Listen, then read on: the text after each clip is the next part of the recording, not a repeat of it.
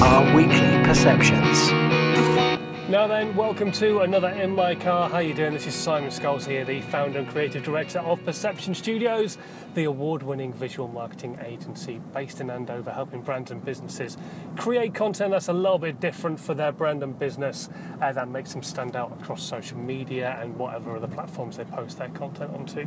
Uh, very quick one today: LinkedIn video, massively, massively important to start thinking about doing this. It's really, really a big thing. Lots of people doing it. It is really beneficial to your business. The reach on it is phenomenal. LinkedIn, because it's brand new, is absolutely loving it. So, whenever you post a video that is native to LinkedIn, it is sticking you out there further than most content that you would generally push on LinkedIn, full stop. However, my quick little tip for you, apart from the fact that you should be doing LinkedIn video, is this don't record it directly to LinkedIn. When you go to post a status on LinkedIn, you can say, I want to post a photograph or a video, and you can record your video there and then, and off you go. However, you don't want to be doing that. And the reason being is that it's not so great with phone orientation.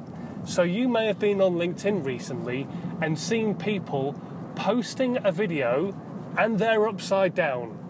Now, it is a differentiator, don't get me wrong. It does look interesting, and people will get interested in it and, like, oh, look, you're upside down, and blah, blah, blah.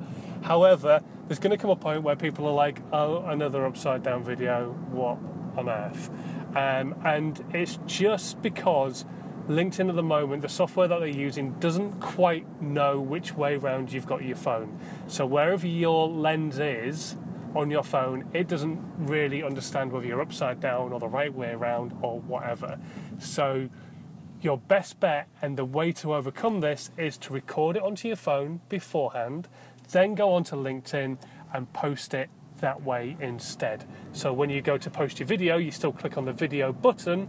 But rather than recording it there and then, you go into your camera's photo library and upload the video from there instead hopefully you've got some value out of this because I think it's quite an interesting one. I think LinkedIn, like I say, LinkedIn video is something you should definitely be looking to do, but just be careful how you're putting your videos up there for everybody to see.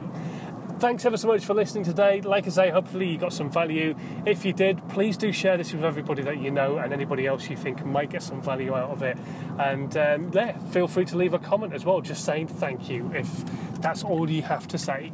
Uh, and until next time, I'll catch you for another In My Car tomorrow.